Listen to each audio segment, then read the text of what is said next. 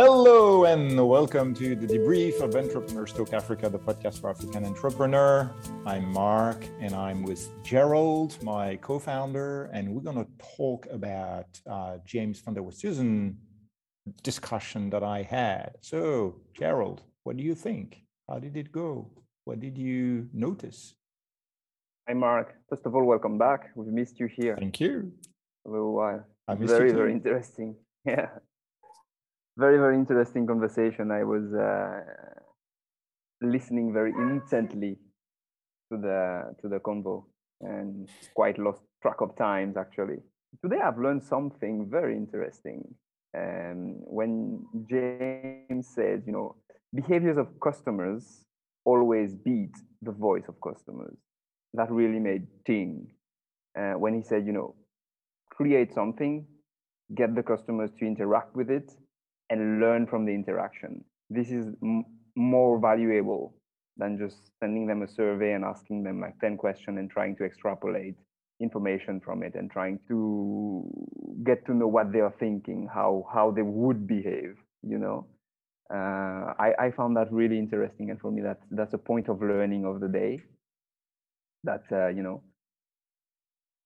customer uh, behaviors of customers always beat the voice of customers. Yeah. So that's that's one point. I don't know what what you think about that, but I I it really make thing in, in my mind, you know. No, I, I think it it it's uh it's a it's a very interesting point, and and I'm happy that you mentioned that.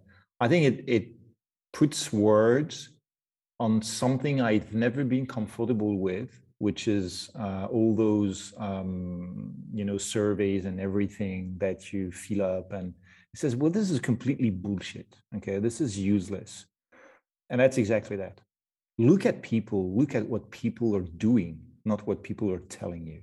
Telling is acting, doing is really who you are. Exactly. And then um, a second point, which actually now uh, connect with what he, he, he said on, on, on that one. And what we always say here is get out, test, and, and, and, and get whatever service product whatever you, you want to bring to the world just get it out like and then he he, he mentioned that linkedin quote which uh, at the end of the day says if he, if you ship out your product and uh, nothing in it sucks but well you have shipped it out too late too late and if this yeah. happen if this happen it is probably that you are now in a space where you have other competitors that are outbeating you because they were yeah. out before you they took out a product that was not all shiny and all working 100%, but then they had market traction. People know about them. Uh, the customers have already adapted adopted their their, their yeah. product or service, and they are way ahead of you. And yeah. you, now, what you have, you have something that is working perfectly that nobody's using. Yeah. So you're not better off. So again, this this connects together. You know. Yeah on, my side, I think there are two things that, that really resonated a lot. I think that this category stuff is is key. I think that's that's exactly um, it's another word for the niche uh, kind of thing, which I I, I hate. I, I, I really it's it's ingrained into a lot of uh, startups, entrepreneurs, kind of things. That you need to find your niche, find your niche, find your niche. You know, the the, the dogs go to the niche, no, not not, not people.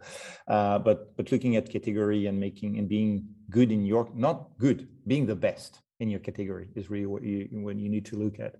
Um, so that that's something. But but then the second thing which made me think and and it's probably making me think in even the way I'm coaching startups is we are not in a startup business. We're in a scale-up business.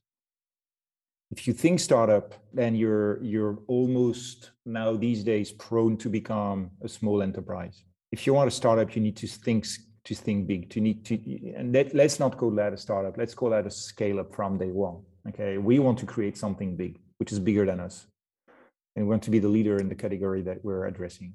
And I think that if if we and again it's it's very subtle. It's like filling and falling and all those all those very subtle things but that that moves uh, the needle in a way that and i love this um, this this analogy of if you're flying from paris to let's say um, i don't know a small country in central america what what can we take?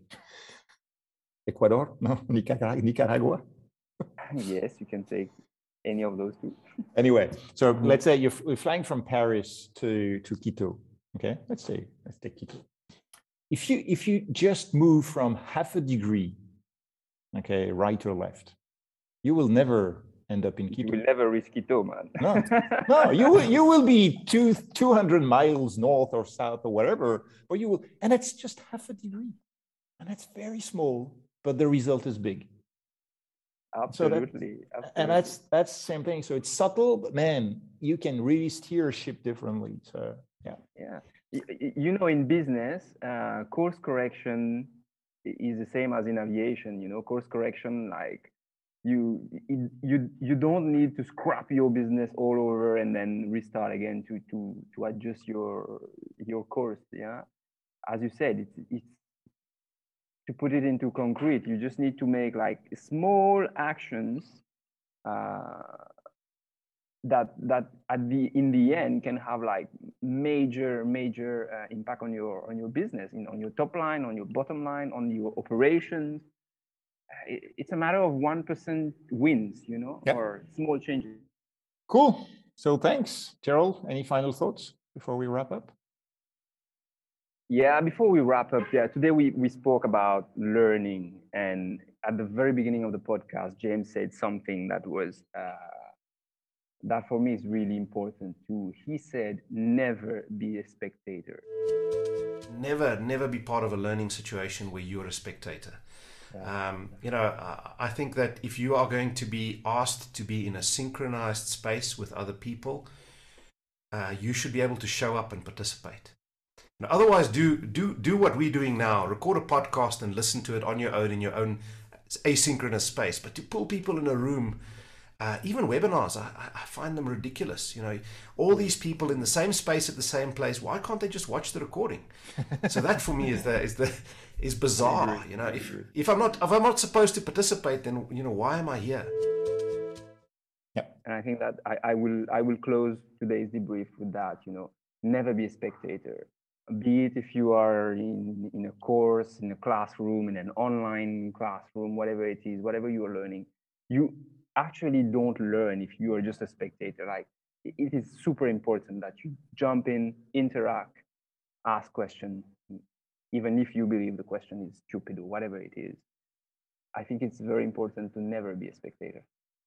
And so the, the question to to you who are listening to this episode or debrief is what are you going to do just when we finish? Okay, so what is your action after that? What is the one thing that you want to act upon? With that, you've been listening to Entrepreneurs Talk Africa, the podcast for African entrepreneurs. I'm Mark Israel, co founder and CEO of the Talk Collective, and I was with uh, Gerald, my co founder. And we had the immense pleasure of debriefing about the discussion I had with James from No House. So don't forget, give us five stars, and uh, we look forward to being with you again next week. Have a blast. Ciao.